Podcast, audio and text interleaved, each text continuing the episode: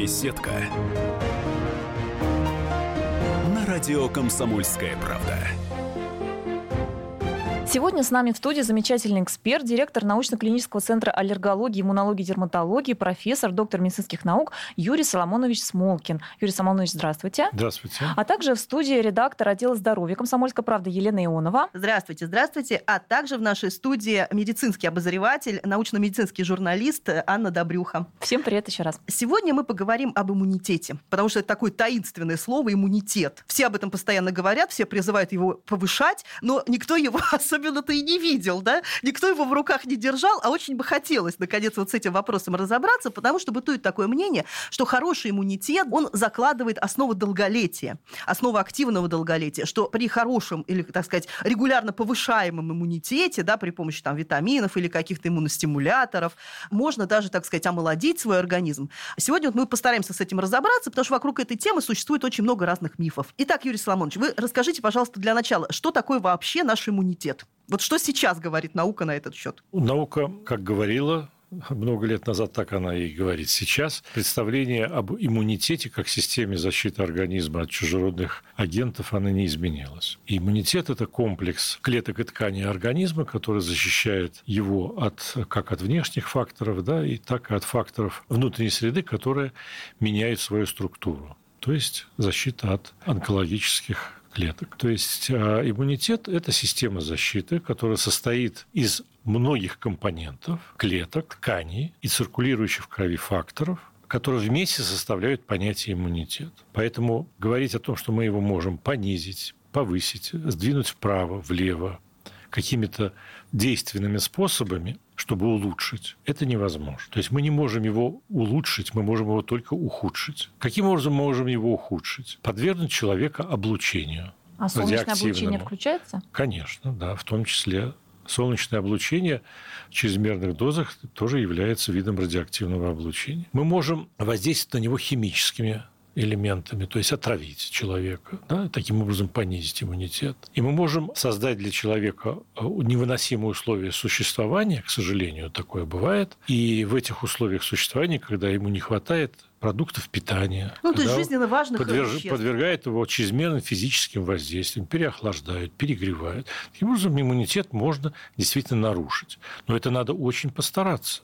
То есть это нужно быть настроенным к человеку крайне негативно, чтобы несовместимо с понятием медицины. Ну, понятно. То есть для того, чтобы иммунитет был, так скажем, сильный, чтобы он рухнул, да, должны быть какие-то обстоятельства непреодолимой силы, да? Совершенно так верно, скажем. да. да. А, форс-мажорные да, обстоятельства. форс-мажорные обстоятельства. Ну, а вообще вот среднестатистическому человеку, да, начиная от детей, которым бесконечно повышают иммунитет, до, скажем, разных возрастов, да, в том числе сейчас существует масса препаратов иммуностимуляторов, иммуномодуляторов, которые используются, так сказать, для продления молодости, для укрепления там сердца, для укрепления иммунитета. Вообще есть ли хоть какой-то смысл во всей этой индустрии? А, видите ли, дело в том, что когда мы говорим о том, что данный препарат не имеет побочных эффектов, то мы понимаем, что это не препарат. То есть это не действенное средство. И если иммуномодулятор создан или иммунокорректор создан для того, чтобы простимулировать иммунный ответ, естественно, если он действительно действенный, он имеет и побочные эффекты. То есть это уже химиопрепарат. То есть это сильно,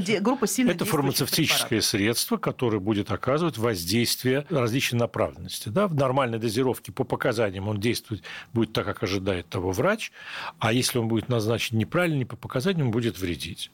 Это как любое фармакологическое средство. Но учитывая, что вот э, то, что я сказал ранее, для того, чтобы реально изменить иммунный ответ, нужно действительно очень сильное воздействие.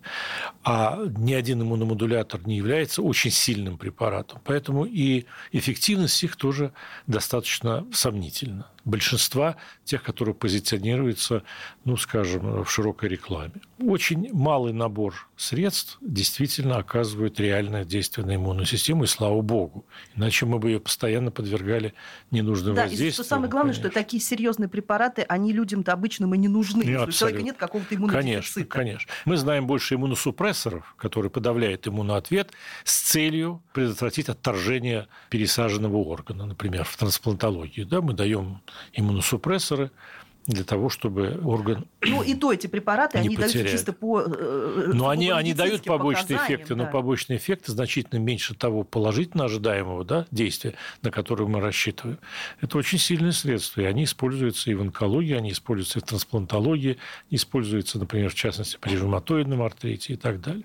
То есть, когда мы хотим остановить чрезмерную активность иммунной системы против собственных тканей, например, то тогда мы используем средства, воздействующие на иммунную систему. Но это как раз подавляющий иммунный ответ. Стимулирующих иммунный ответ средств, как таковых, на самом деле, по большому счету, не существует. То есть это, один нужно понимать. Это нужно понимать. Это самый, самый большой и самый вредный миф, который позволяет, правда, безбедно существовать огромному количеству производителей таких средств. Ну, скажем, в лучшем случае они не приносят вред, слава богу. Но есть действительно так называемые иммунокорректоры, то есть средства, которые действительно оказывают слабое стимулирующее действие, но оно действительно достаточно ограниченное, и в какой-то степени, возможно, они и стимулируют иммунный ответ, но таких убедительных доказательств, которые бы позволили нам широко их использовать, до сих пор никто не получил. А мы основываемся только на доказательных исследованиях. То есть, по сути, мы можем сказать такую простую вещь, да, потому что, на самом деле, очень многие сложности, да, и очень многие, так сказать, длинные какие-то э, заходы, они сводятся к очень простым вещам, да, в медицине, что если вы хотите максимально сохранить свою молодость, да, максимально хорошо выглядеть, вы должны соблюдать простые правила здорового образа жизни. Да, есть конечно, питаться- конечно. Нормально питаться, да, Ну, я могу сказать, что хороший диетами, да. качественный мед, хороший качественный мед, а для людей, которые не страдают, конечно, аллергией к пыльце или к компонентам производства пчел, они нормально переносят, то хороший качественный мед является природным иммунокорректором. Великолепно. А чеснок? Допустим. Ну, нет, чеснок не является иммунокорректором. Кстати, это ошибка. Чеснок является бактерицидным средством. Это разные вещи. Поэтому не надо путать. Вот, а если говорить есть- про шиповник и черную смородину, часто тоже заявляют, что это как ну, нет, нет, природные. нет, нет. Они не обладают иммуностимулирующими, они просто поддерживают нормальную жизнедеятельность организма, потому что там есть полезные вещества, там есть, кстати, витамины. И если есть потребность в витаминах, что, кстати, крайне редко для человека, живущего в современной цивилизации, получающего нормальные продукты питания, он не нуждается в дополнительной витаминотерапии. Это тоже один из мифов. Наши пациенты потребляют самостоятельно значительно больше средств, в том числе витаминов, чем им действительно в реальности необходимо. Ну да, если еще с водорастворимыми витаминами там все попроще, да, то есть Да, э, совершенно верно. они могут, как бы так сказать, не задерживаться надолго в организме, то передозировка витаминов жирорастворимых, то есть А, да, Д и А, К, Е, да, э, да, они могут иметь какие-то уже и побочные действия. Да, может быть, да, гипервитаминоз. Ну, для того, чтобы добиться гипервитаминоза, тоже надо очень постараться. На самом деле, На самом деле, для того, чтобы чел- человек, человек только и делает, что очень старается себе навредить. себе навредить, да, действительно, совершенно верно. Но э, дело в том, что иммунология – это очень э, обширная область знаний, колоссальная. И сводить ее к такому примитивному понятию, как только защита там, от инфекции, э, конечно, мы не можем. Это в аллергологии, например, гиперреактивность. На самом деле иммунитет слишком активный по отношению к определенным веществам. То есть это гиперреактивность. Когда Но нужно, она может наоборот, подавлять это гиперактивность. Да, но она может сочетаться одновременно со снижением защиты к инфекционным заболеваниям. То есть здесь происходит дискоординация, по сути дела, иммунитета, когда мы, с одной стороны, видим гиперактивность по отношению к определенным веществам, при этом снижение инфекционной защиты. Как к этому отнестись? Повышение этого иммунитета или понижение? То есть одновременно в отношении одних Ну, факторов это, как повышения. называется, что-то что пошло не так. Да, Да, совершенно что-то верно. Что-то пошло не так. Скажите, а вот мы начали говорить о, так скажем, природных иммуностимуляторах, да? А вот еще считается, что э, сильными такими стимулирующими свойствами обладает э, женьшень. Мода на женьшень, она то проходит, то возвращается, да? И Женьшень стимулирует не иммунную систему.